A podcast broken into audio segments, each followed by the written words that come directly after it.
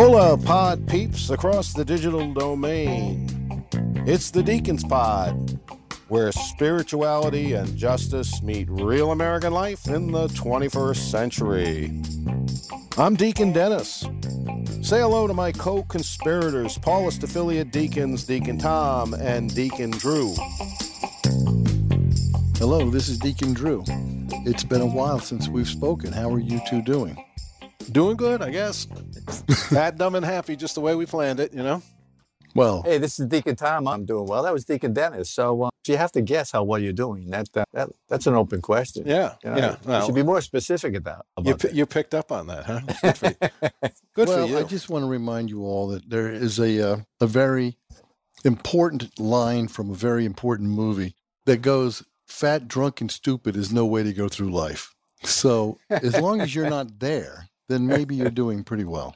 So I went No, with that's not fat, bad. dumb, and happy. Exactly. I, I got the dumb and happy done. That's know, right. We're working on a fat. Yeah. Yeah. well, I got the dumb getting fat. It, it happens But- without even trying. Well, Yeah. I'm pretty happy. well, as we Um, reco- so reco- where are you? Where are you guys? You know, you move back and forth. You're up and down. You're yeah, all around. yeah, yeah, yeah, yeah. I just I just hang out here in New Jersey, which Yeah, is the yeah. Garden State, as we Mhm. call it. So where where are you guys right now? Why would you go anywhere if you're in New Jersey? That's the point. I know. We have everything. We have what, everything. Beaches, what, egg- what exit are you, by the way? oh, you're from Jersey? What exit? Yeah. Well, it's the end of summer, and so we are packing up the little uh, clam shack up here on the lake in Connecticut, getting ready to move back to uh, Florida uh, for the uh, winter. And, uh, you know, the grandkids are back in school, so Grampy's day camp. We put the boat away. We're cleaning up, packing up, and getting ready to migrate with our feathered friends down south and to join Deacon Tom. That's what we're kind of doing now. Yeah, and I've landed now. We've done our traveling up north through Connecticut, Rhode Island, New Hampshire, Virginia, West Virginia, and Maryland, and where else? North Carolina. So we landed back here. It's nice when your parishioners say, I remember you. So uh, life is good. We're, we're settling back in. And down here in Weeki Wachee, I used to joke with my friends. right. um, Sounds Hawaiian. islandy, right? That, uh, but no, we're we're halfway down the state, I guess, an hour north of Tampa. Lovely, lovely little community on the Gulf, and enjoying it. But it's been warm, and we've been getting probably the most powerful storms that I've seen since we've been here for the Mm. last night. eight And they're late Yeah. too. They're late. Yeah, Yeah, They're late, they're should be almost strikes. over. They're just starting. yeah. Yeah, you um, know, you you bring up storms, and my heart, and I know yours does too, goes out to Puerto Rico. Oh God, Uh, those poor who- people again. As we record this, we're about a week, I think, past the last hurricane that hit them, and the entire island went out. I think they have. Last I heard, I think sixty percent of the people have power Mhm. back, but that's forty percent of all the people in Puerto Rico who have no power and no running water. It's just And it's all the people in the country, and they tend to be elderly. The kids have left the villages, so putting the mess back together and digging out is all these old sick people. It's really, it's really criminal. It really is. Really I, I, criminal. I've been praying for them, and I would ask that our listeners offer up a prayer for the Yeah. people of Puerto Rico. Absolutely. Indeed, I, I heard last night, and again, I haven't verified, but it said that only twenty percent of the money from five years ago has been spent. I just heard that. I Right, just I- heard that. uh, it, so again, and I think part of our show is to reach people and to talk about our Catholic faith and what it has to do with everything that's going on. And I think that's a, a good segue into our guest today, which is a man who is very involved in Catholic social teaching, uh, Dr. Anthony Annett.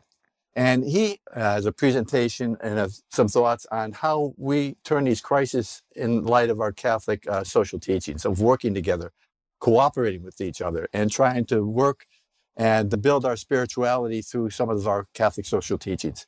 So we're, we're glad to have him here today, and uh, he's going to be talking about some of the problems that we face, how we got to this position, and how the economic reality around us can help solve some of our, our problems.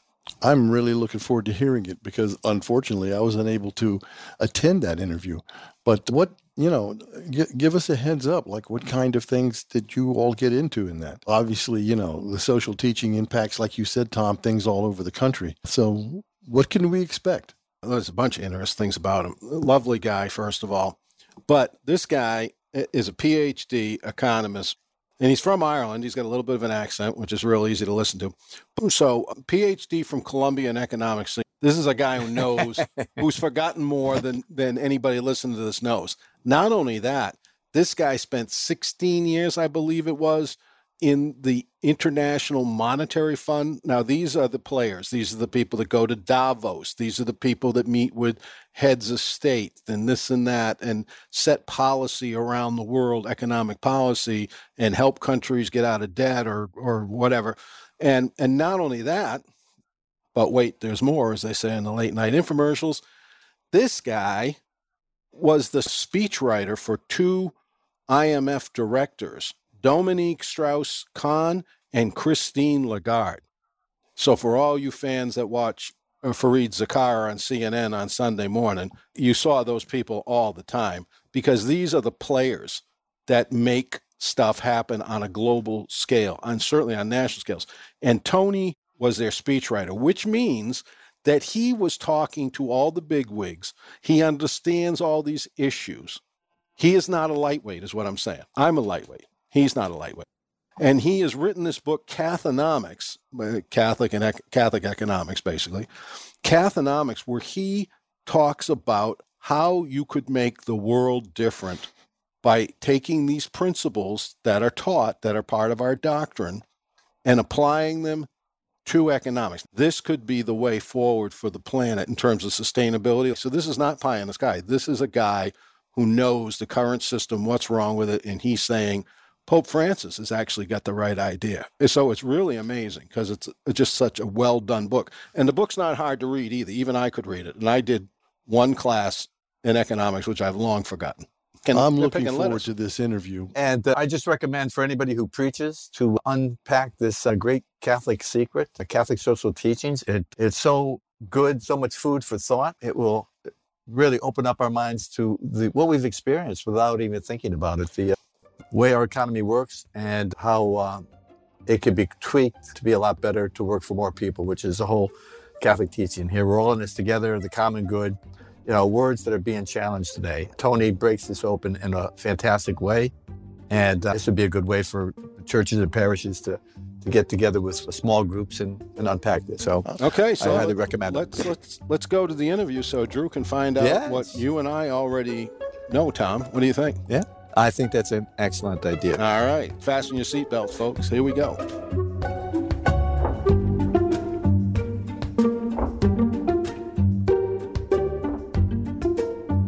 This is Deacon Tom, and with me today is my co host, Paulist affiliate, Deacon Dennis.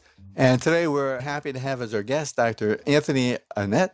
Dr. Annett is a senior advisor at the Sustainable Development Solutions Network and a climate change and sustainable development advisor to Earth Institute at Columbia University. He has a PhD in economics from Columbia University and a Master of Letters from Trinity College Dublin. Dr. Annett has spent nearly two decades in the International Monetary Fund, where he has worked as a speechwriter to the managing director. Dr. Annett is a tireless and influential advocate for incorporating Catholic social teaching within our current economic system and the climate crisis we are facing. Earlier this year, Georgetown University Press released Dr. Annett's enlightening and richly documented book, Cathonomics How Catholic Tradition Can Create a More Just Economy. Welcome, Dr. Annett. Nice to see you today. Thank you very much. It's a great pleasure to be here. We understand that you are such an advocate for Catholic social teaching. How did you come into this relatively obscure part of our teaching? Yeah, well, I grew up in Ireland as a cradle Catholic, but I was never that knowledgeable or interested in Catholic social teaching. I went to Columbia University to do my PhD in economics, very much in the neoclassical economics paradigm, very traditional. And really, I guess my conversion story, if you want to use that term, happened after the global financial crisis of 2008, 2009, when it dawned on me that this was not just a technical economic and financial crisis that required merely technical solutions, but this was a profound moral crisis that required a complete restructuring of how we envision the economy. And that got me interested in Catholic social teaching around that time. I started doing a lot of reading and research. And I came to the conclusion that the principles of Catholic social teaching are actually a, a far healthier and more sustainable set of principles upon which to build the kind of structure of the global economy we want. So that's kind of where I came from. And then I guess I wrote Cathonomics during the lockdown. And I was very grateful to Georgetown University Press for agreeing to take a chance and publish it. Well, it's, it's a phenomenal work, phenomenal work indeed. I, I loved it. And I used to, in one of my careers, Dr. Annett, I was a high school religion teacher that used to teach Catholic social teaching to high schoolers. Mm-hmm. And I thought this is as clear a presentation as I have ever seen, just to the section where you go through well, what are the main principles and uh, all that. And I said, it was a couple pages. You summarized them, I believe, beautifully. And I just, I said to Tom at the time, I wish I had this when I was teaching high school. I could have really, because it just crystallized. It was very well done. So, very accessible to the average person. So, that was excellent. Thank you. Let me ask you a, a pertinent question at this point, Dr. Annett, because I had economics 101 in college. So, maybe correct me if I'm wrong about anything going forward today. But it seems to me Adam Smith and everybody's self interest and all that stuff that I recall from that course that Catholic social teaching is presenting an alternative view of how life could be on this earth because economics is something we made up, right? I mean, it's not a force of nature. This is what Jesus talks about when he says the world. He's not talking about nature. He's talking about the human made world, our politics, our economics, this kind of stuff that we came up with. And that's where the problems are. The squirrels are fine. The squirrels are not causing any problem. They're doing God's will right now. So it's with, economics, up to this point, the argument would be, if I understand it correctly, that the system is based on what we can count on, which is human selfishness and self interest. And that's why it works. And so when you propose something like you're proposing, like the church is proposing, like Jesus proposed, and I'm all on board with it, how do we move from the current selfishness to this kind of enlightened model of economics? I mean, isn't that the real sticking point that it's great in theory, but you know, everybody is not going to have an Augustinian conversion next week and make this happen.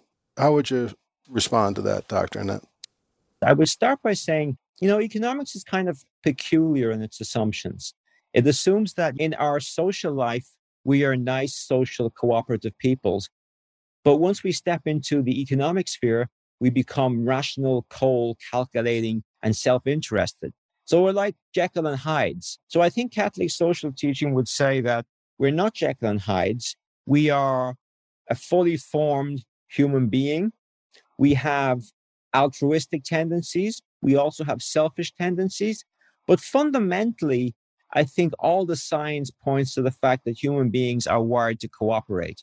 We see this in psychology, we see it in neuroscience, we see it in evolutionary biology. And I talk about some of this in the book. But we are basically wired to cooperate. So I think the assumptions of Catholic social teaching and indeed the kind of anthropological assumptions of most of the world's major religions are actually more in tune with human nature than the stuff that was basically made up by economics to describe how we are supposed to act. And we actually don't. But the problem is, if you tell people they're supposed to be selfish and they're supposed to only care about maximizing their wealth, well, you kind of internalize the risk is you internalize those values and you end up acting in a way that's, I think, you, people like Aristotle and Aquinas would say goes against your true human nature, goes against virtue, goes against trying to be true and good and just and all those things. Is this practical? I think it's very practical. And we can kind of switch gears if you want here, because I think that if you look at the economy today, we are mired in a world that was created around the 1980s, the world of neoliberalism which basically says that the free market can achieve wonders. The free market, as long as the government gets its foot off the throat of the free market, you can achieve wonders. You can achieve massive economic growth, which will trickle down, and everybody's much better off. The problem is that hasn't happened. We get instead rising inequality, we get a climate crisis, we get all kinds of social dysfunctions, we get deaths of despair, we get hollowed out communities. So we're in a very bad situation.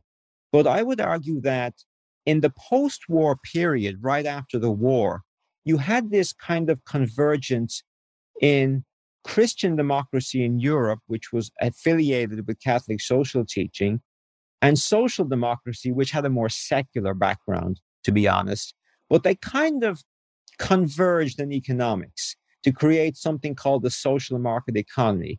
So it says, yes, we can accept the market economy. We're not going to become communists. We're not going to become central planners.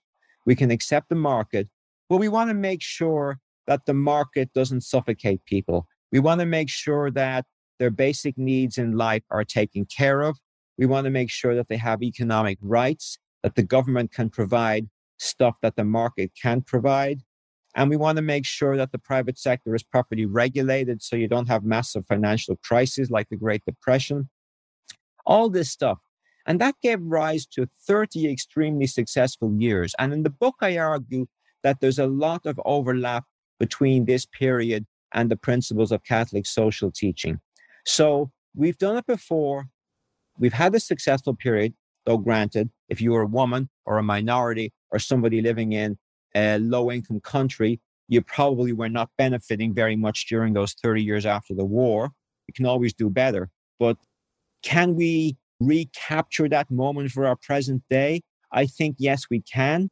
There's plenty of very practical policy proposals. And one thing I wanted to do in the book was to move from kind of the theoretical principles like the ones I spelled out to what they would actually mean in practice in terms of policy. So I spent a lot of time going through policies because I want people to come away from it not thinking that this is just some airy fairy in the clouds theory, but it actually has direct relevance to how we manage the economy today.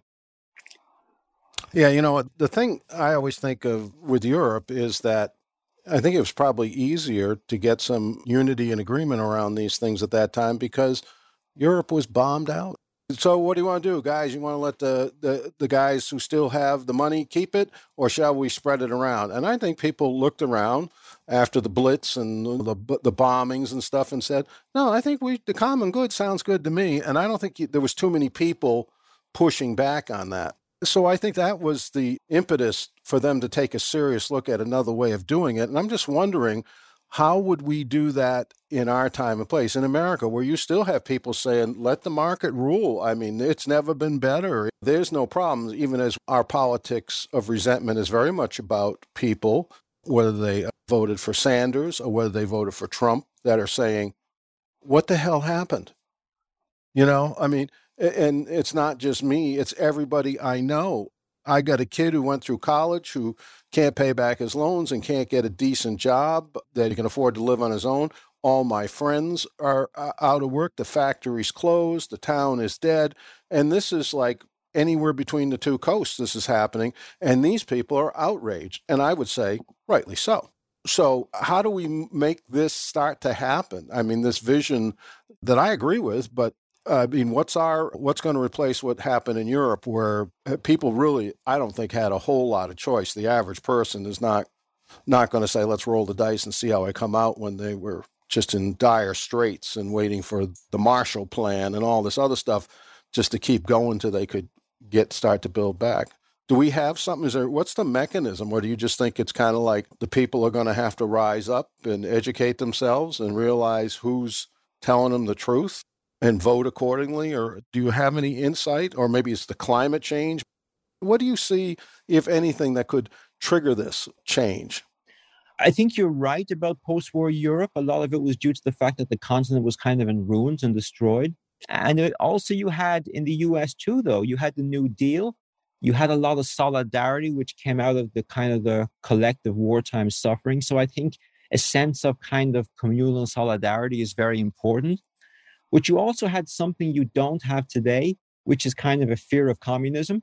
If communism was promising a workers' paradise, well, the capitalist economies better do something to be able to compete with that. So hence you got kind of a much more activist role of the state and more of a common good approach. But today, I think that My view is that neoliberalism is fading away because I think people on the right and people on the left are realizing that it was naive to think that the market alone can solve all problems and the fact that more in fact the market can actually create more problems than they can solve. So i think you're seeing a convergence.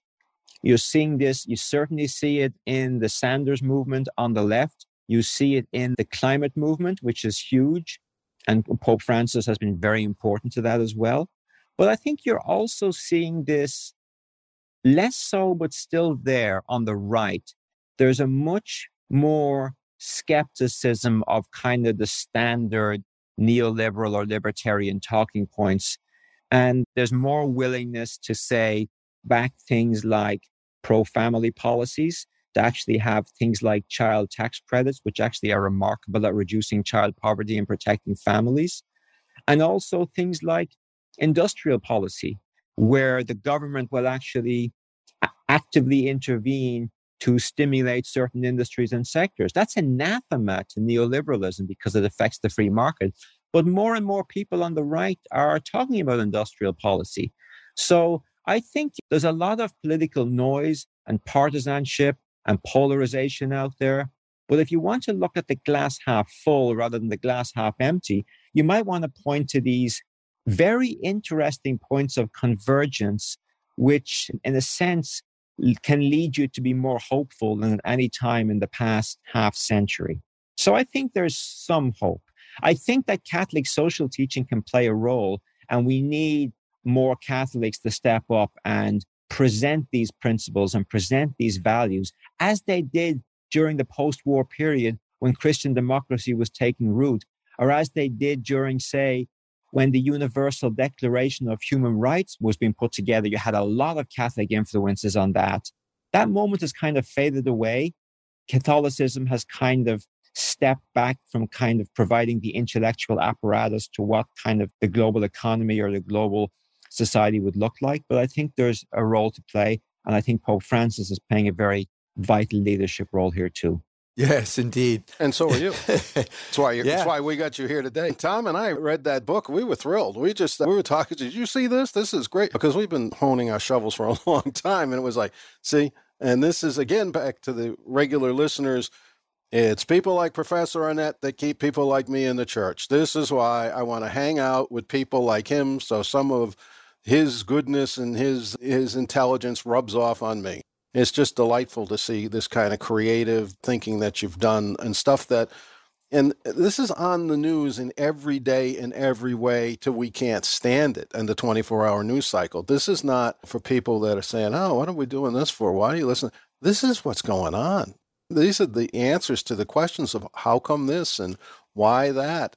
And even noticing the commonality that dr arnett just pointed out with what's going on between, say, the left on the Sanders movement and I would say even on the right on Trump's movement, whatever you think of Donald Trump notwithstanding, he has been running around promising jobs in the Midwest.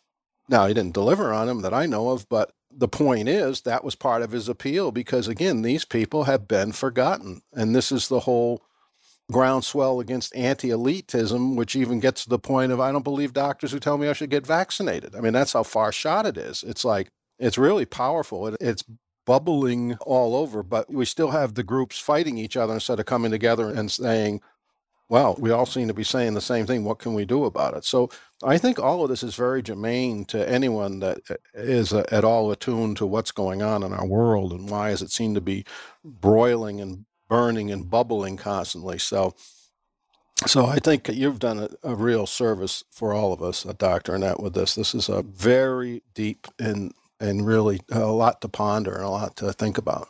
Oh, thank you for saying that. That's very kind of you. So, for our listeners, can you break open those principles that we're talking about here so they have a foundation as to what, what we mean by Catholic social teaching? Sure.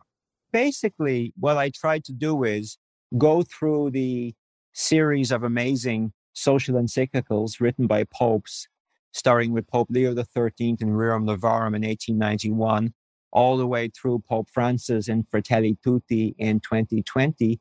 And I tried to distill a set of principles that would kind of act as commonalities between those rather diverse encyclicals written in very different times for very different circumstances. But nonetheless, I think you can actually distill a bunch of principles. So I'll just mention some of them. I don't want to go on too long because I listed 10 of them in the book.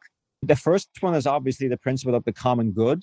And that's kind of the idea that we will the well being of the other person for the other person's sake, which is very different from neoclassical economics, which says you only seek economic growth. But a kind of a true common good would mean that you need to provide for the needs of people in society and you can't leave anybody out. That's crucial. You can't leave anybody out. Everybody has to be included in the common good. That's related to the second principle, which is integral human development, which really comes from Pope Paul VI. And that's the idea that you want the development of every person and the whole person. So you want the fullest development of people among all dimensions in life. So it's not just about making money. It's not just about accumulating wealth. It's more of a sense of vocation. It's a sense of being more rather than having more. And again, that differs quite substantially from the way economics has developed because economics assumes that you're homo economicus, you're the rational economic man who's out to maximize your preferences, which are really defined as stuff you can buy with money on the market. So very different idea of development, very different idea of kind of the purpose of human life. Then related to that, that's integral human development. We also have a principle called integral ecology. This goes to Pope Francis's 2015 encyclical Laudato Si, his wonderful, beautiful, remarkable encyclical on the environment. And there that says that we are part of nature and how we affect nature in turn affects how we impact other human beings. So if we disrupt the natural balance, we end up disrupting the social and ecological balance among human society too. Pope Francis says we need to hear the cry of the earth and the cry of the poor.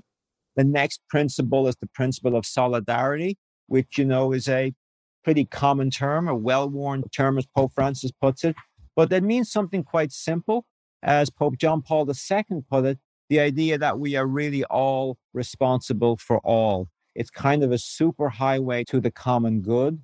And it's again, it says that you need to take care of every single person in your society and also in the whole world, because there's also such thing as universal common good defined by global solidarity.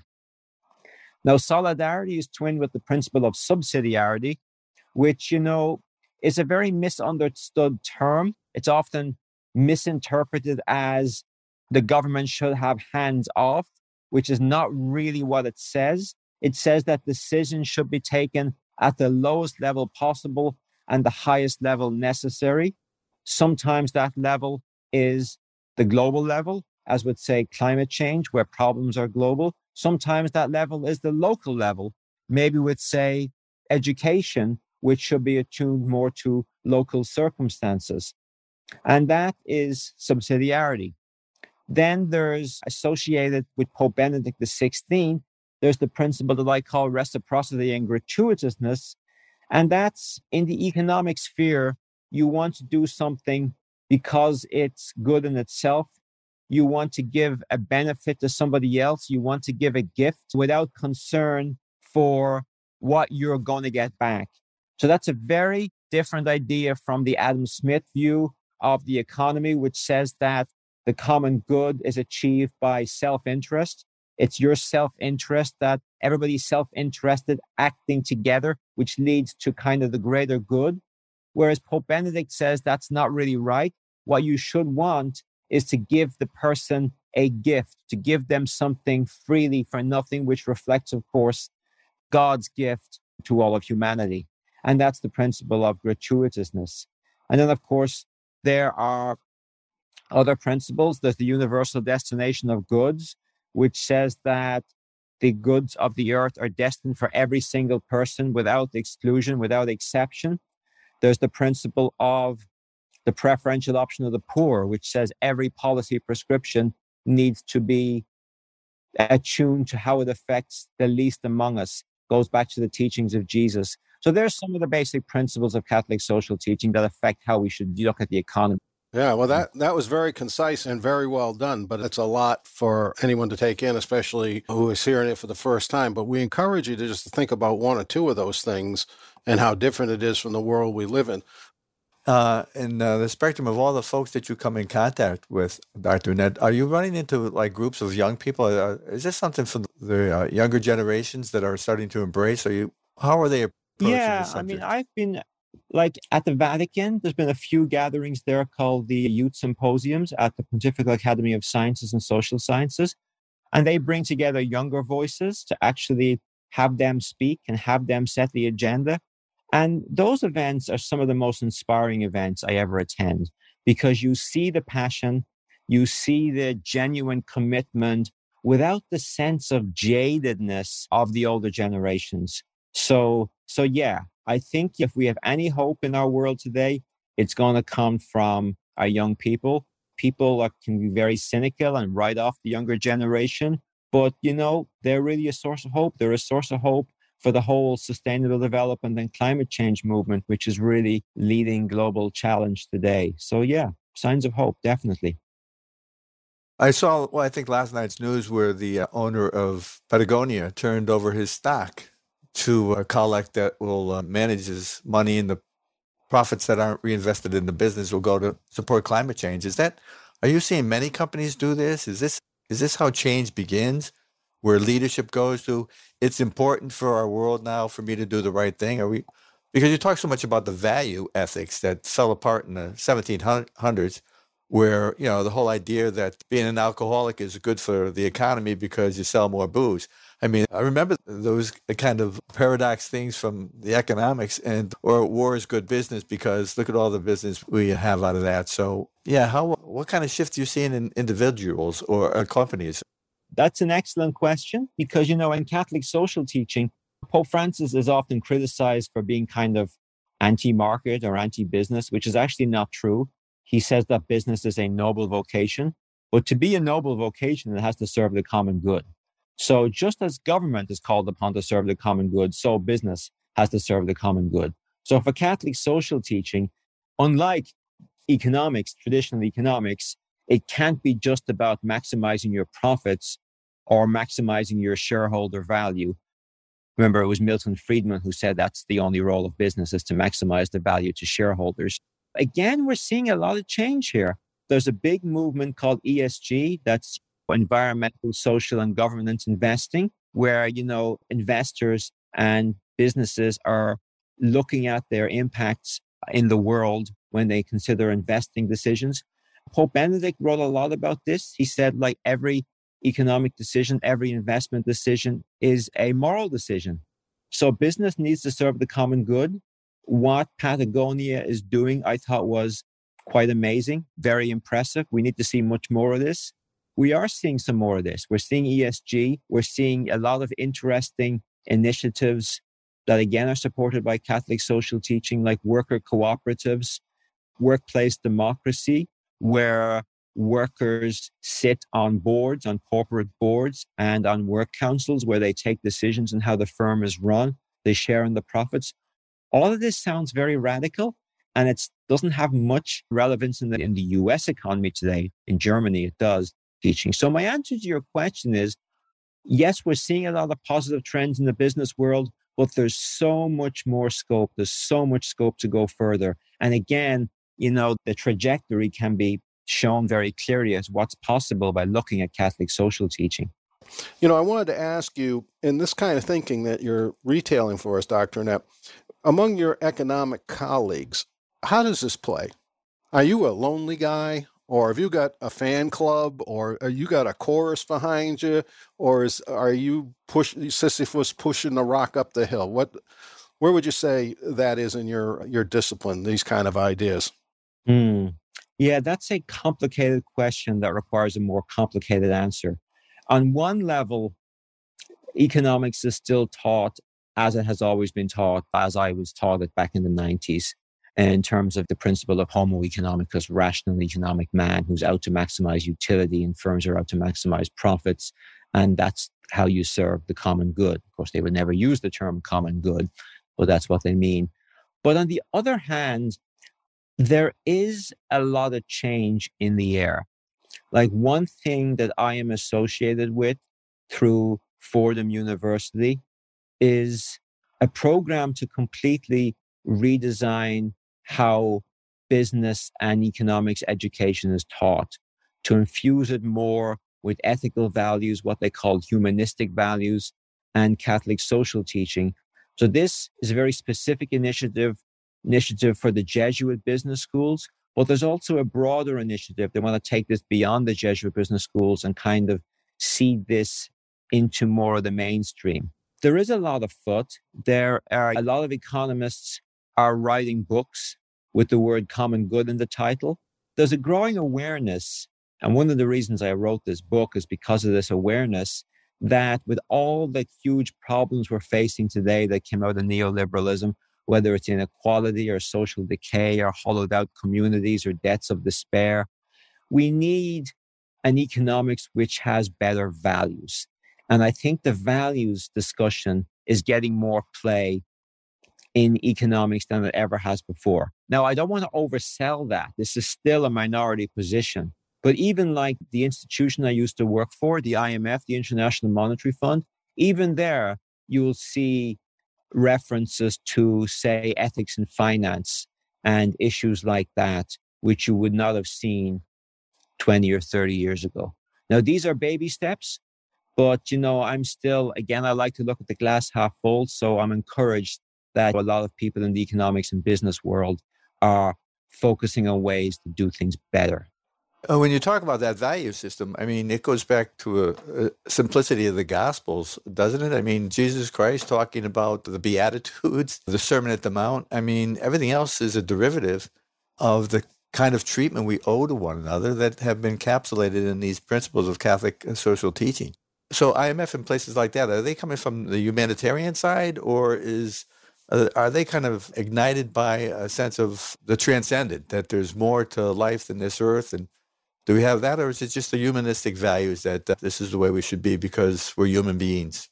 It's more the latter, but also when mainstream econ- economics talks about ethics, it can tend to be quite instrumental. And by that, I mean they would argue along the lines, for example, that if you have bad ethics, you can get financial crises and massive unemployment and people could suffer. And that was the global financial crisis with too much greed, too much self interest, too much seeking more and more, which led to a whole cavalcade of, of debt, which just blew up and took down and lack of regulations. Don't forget that And the Wild West, baby, let it go. think that's exactly right, and and that came that came out of the neoliberal agenda that the government that, that does best does least what was it Reagan said? The scariest words in the English language are I'm from the government and I'm here to help. well, you know what? After a financial crisis or after a pandemic, people want the government to help, and the government is quite capable of helping in situations like that, as we learn. Sure. Every time you see the wildfires or tornadoes, and especially in these states that are getting most of the federal money that is coming from blue states like mine, and they're getting the benefit, not us and then they're complaining we don't need the government. And then something happens and it's where's the government? It's like i just think that part of this is just it's just amazingly dislocated from reality. I mean let's i always said when i was president i would let one state that chose to secede from the union and let's see how they do. Like we're not the fema is not coming for your next flood. You don't have to pay us any taxes. Well you can be the experiment. Let's see what happens. I don't think anybody would take that I don't think there's one, no matter what they say on TV, one one governor would say, "Yeah, I'll I'll take that offer." But you know, one of the criticisms in the reviews I read of the book was that basically what you're saying is we should all become Scandinavia. What do you respond? Is that true? Is that false? Is do you take exception to that, or is it like the book is way more nuanced than that? I think that there are major advantages to kind of the Scandinavian model of social democracy everybody pays high taxes, but everybody gets benefits that are not just charity for the poor, but they're a right of citizenship. So there's no stigma attached to them. And everybody can live with high living standards and low inequality and not too many gaps between people. and stuff like that. And also the Scandinavian countries, if you look at the World Happiness Report every year, they're always the happiest countries in the world. So clearly there's something that they do that's right. But the book goes more than that because I think Catholic social teaching is not just about social democracy, even though I would argue that there are strong overlaps with social democracy. But there are other sets of policies, especially when it comes to work, that are very important because the idea of decent, dignified work as a source of dignity and respect and meaning and purpose and identity is very important in Catholic social teaching. So you want to make sure that workers are rewarded through strong unions and collective bargaining, but also, again, through things like profit sharing and worker cooperatives and democracy in the workplace. So I think Catholic social teaching is actually somewhat more radical than Scandinavian social democracy. And if you go back to 1919 to the US Bishops Program for Social Reconstruction, it's actually quite a radical list of things, many of which still have not been implemented 100 years later. Well, Catholics in this country were poor back then, so you didn't get any pushback. Being a bishop and saying we ought to do this and that back then, that was pretty easy to get away with. Now, uh, half the church would is in management, and I got mine, so not so much. We're not too worried about what the factory workers or the immigrants or whatever are getting. So it's going to take some courage from our leadership too to talk about what's right, what's wrong, what's the gospel, so we have the uh, the railroad strike. I thought I saw something looming here, and it's interesting. I thought it might not be the complete story, but how it wasn't a matter of wages; they were going to get a significant wage increase, but it was a matter of having the individual freedom and not be uh, subjected to the company mandates that you will work. Sick time. They were talking about sick time. Indeed. Yeah, it's, it's sick time. And Which doesn't whole... sound crazy to me. I don't know why that's well, apparently it is in some places. There's a lot of the craziness going on. It's a privilege to be sick. Really? And then we don't have sick days too. So. yeah. yeah, right. Yeah, one of my favorite social encyclicals is one that Pope John Paul II wrote called Laborem Exercens, which is really about the rights of workers. And that's a beautiful encyclical, and it talks about many of these issues about workers are entitled to sick leave and to adequate rest and to adequate autonomy on the job and to just wages and to proper social benefits and to health care that should be cheap or free of charge. He used the term cheap or free of charge. So, and again, these are all very live issues today in industrial relations. But, you know, Pope John Paul was there 40 years ago talking about all of these issues. Yeah, we have the history. It's translating them into action, but we seem to be uh, at some point now, uh, I think maybe motivated more by the climate crisis as we start to witness day in, day out. And again, I think it's kind of like when Dennis was talking about set up a state with low government.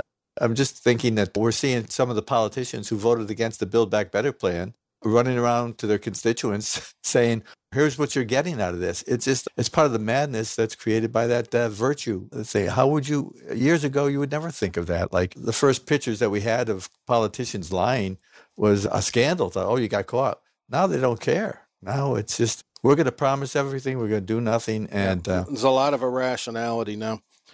But you're not going to get any justice. I mean, you're not going to get any peace if you don't have justice. That's the thing you always have to remember. People are always surprised by the turmoil and stuff, but uh, you just can't have all these people. Even I would even just like to, for our more middle class or upper middle class listeners, I'm old enough to remember when the promise of college is if one person went to college, the family was upper middle class and your wife didn't have to work. Now you have two people with master's degrees who are barely living a middle class life and staying above water. And that's within my lifetime. So someone moved the goalpost somewhere. Uh, it wasn't the people that said, "Oh, I'll take that. I'll go to college. I'll be a productive member of society." I'm thinking of how uh, the analogy for faith for people being sheep, how we're led down the path. We don't know what we're doing. We have one leader, and if it's a good leader, it's a good thing. We got the good shepherd. But in my own experience, from economic experience, I just saw the whole issue like, how do we get to here with this acquisitive society where we're never satisfied?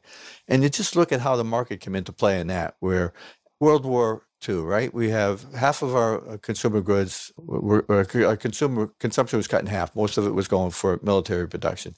But then we come out after World War II, and you have this big shift into, you know, what used to be the layaway plan Now the advertising says you can have it now and uh, buy it now and pay later. So you get the layaway plan going into credit cards and debt.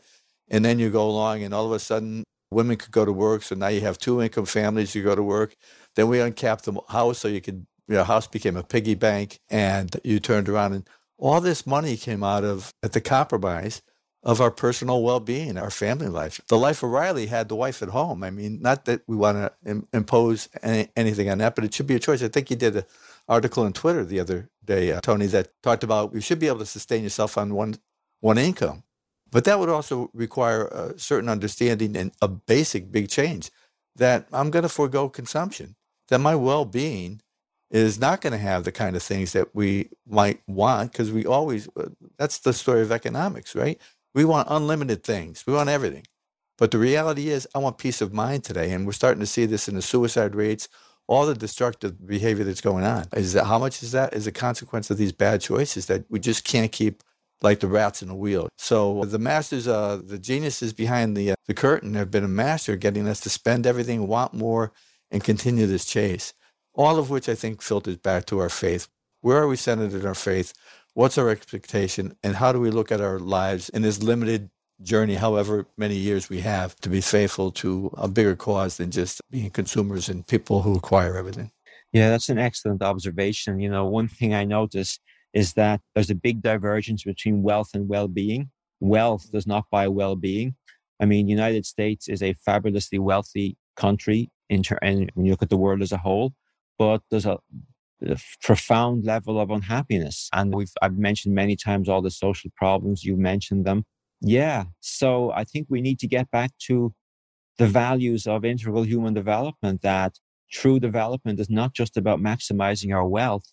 It's about being more fully formed human beings, including spiritually formed human beings, rather than just seeking more and more.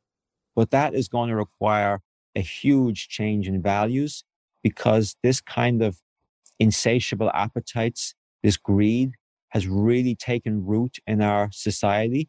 And it's going to be really hard to uproot it. It's like a weed that you can't get rid of. But you know, the only solution is to keep on pushing and keep on pulling until you finally uproot that thing and get back to a kind of a more holistic, more sustainable, more integral view of the world. And that's where, as you said, our faith really plays a key role. You mentioned earlier this goes back to Jesus, and it does go back to Jesus and the Beatitudes and in Matthew 25 and how we're judged, all about how we treat the least of these and blessed are the poor. I mean, this is basic stuff for Christians. And I think we need to be out there in the public square talking more loudly about this kind of stuff. Dr. Annett, part of why we do this little podcast here, we try to target people that are on the threshold of the church, either on the way in or on the way out. I was wondering if maybe you could tell us a little bit about how your discovery of this and how you used Catholic social teachings and applied it to your field of economics. How has that affected your faith journey? Uh, what would you say to people on the threshold? I mean, what has been your experience of what has this done for you? Because it's kind of the Jesuit finding God in all things, finding God in your work and bringing those two spheres together. How has it affected you? What, what would you like to share anything about that?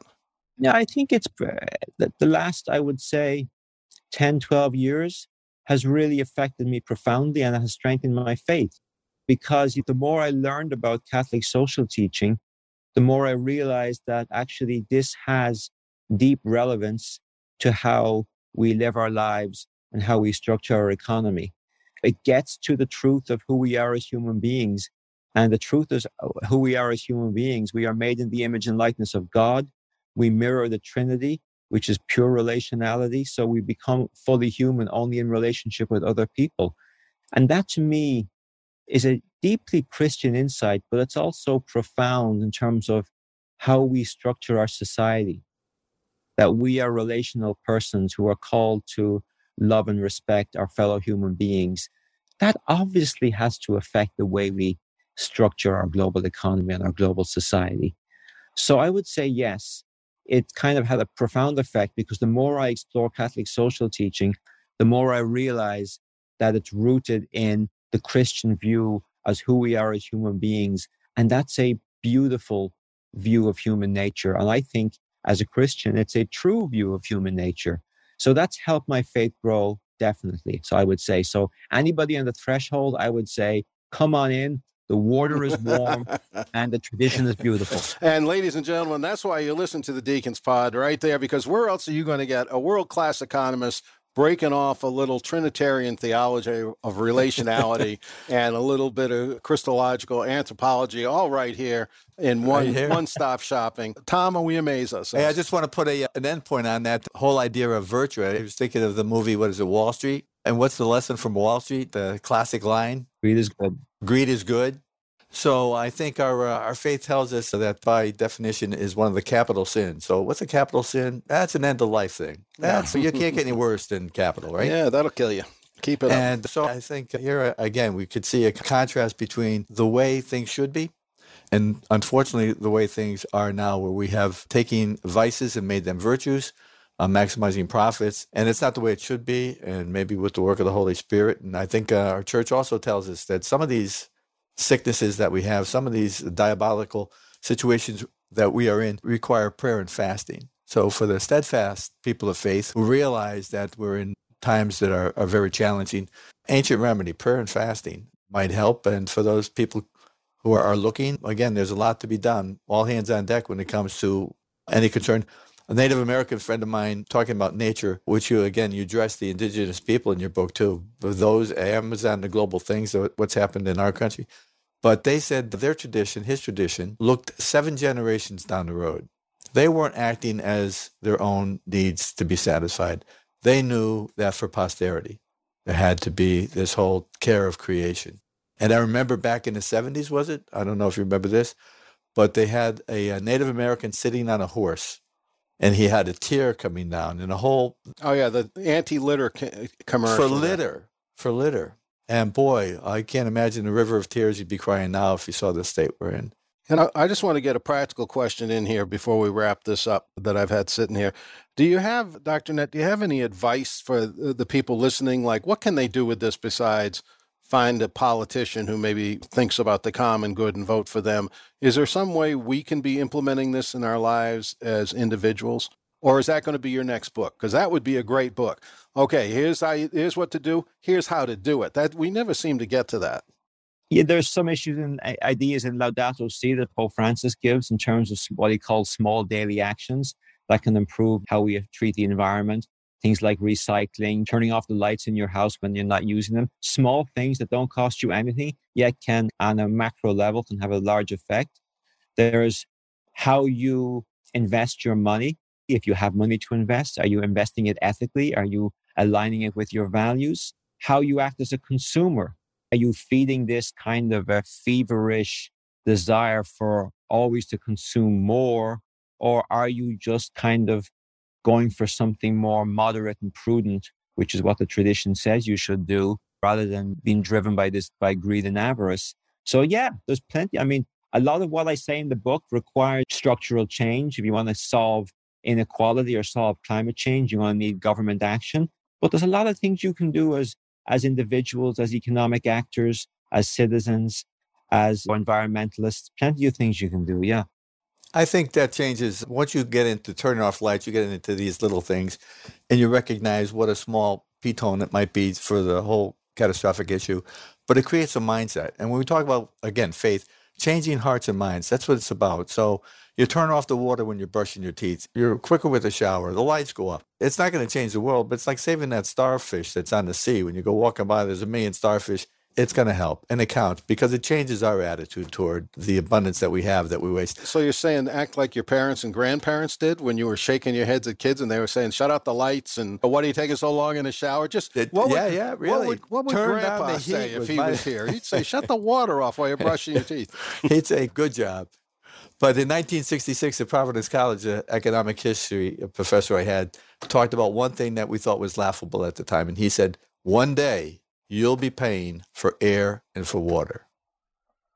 And boy, go to get your tire, air in your tire put in, and then they're going to charge you a buck, a bunch of quarters that the machine never works anyhow. So, and back to the economic system, I took a little trip to Guatemala with Marino, and uh, Guatemala has terrible water. It's undrinkable.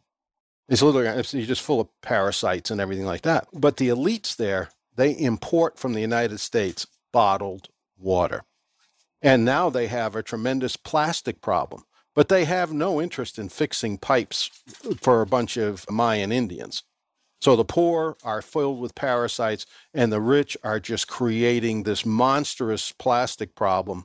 While right off their coast, Jamaica, which of course was a British domain, the Brits made sure the plumbing was good, and it's a similar situation, but they don't have this problem at all. They, you can drink the water, you can. It's like being anywhere. They have thought of that, but it's amazing how one thing begets the other. And here are the rich saying, "Well, we'll just import bottled water, put it on a boat. Think of what this costs.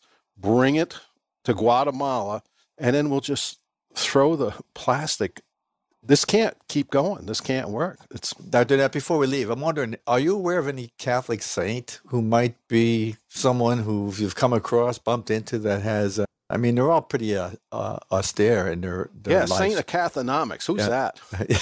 that?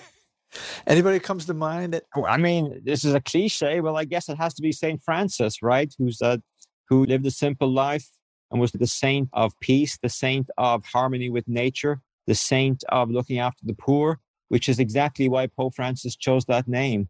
And it's also why Pope Francis established the economy of Francesco, this initiative of young economists and young people to kind of try and fix the global economy from the bottom up and it's called the Economy of Francesco, named after Saint Francis. So that would be my choice of saint.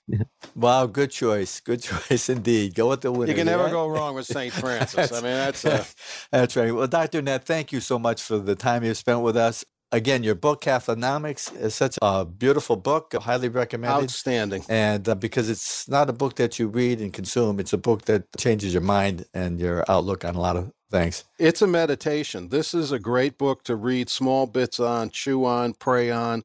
And I want to say this as someone who didn't uh, study economics like Tom and Dr. Annett, I understood it. And it's very accessible. He wrote it to be read by the average bear like you and me. It's almost like a praxis of the kingdom of God. That's how I took it. When we talk about the kingdom, what will this world be like when God is running it instead of the knuckleheads that are currently running it? And how would we get from here to there? As you read this book and he unpacks all this and gives you all these examples, and a lot of it's convincing because a lot of the examples you just lived through, like the crash in 08 and that stuff, and like, whoa, what happened there? Well, here's, I mean, it really is something that you can really get a lot out of. So, Cathonomics absolutely should be on your list of spiritual reading, I would say. A little bit each day. Thank you both so much for the kind remarks about the book. I very much appreciate it. And I really enjoyed having the opportunity to discuss this with you. It's been a wonderful experience. So thank you so much for inviting me on and for all the work that you do for the church.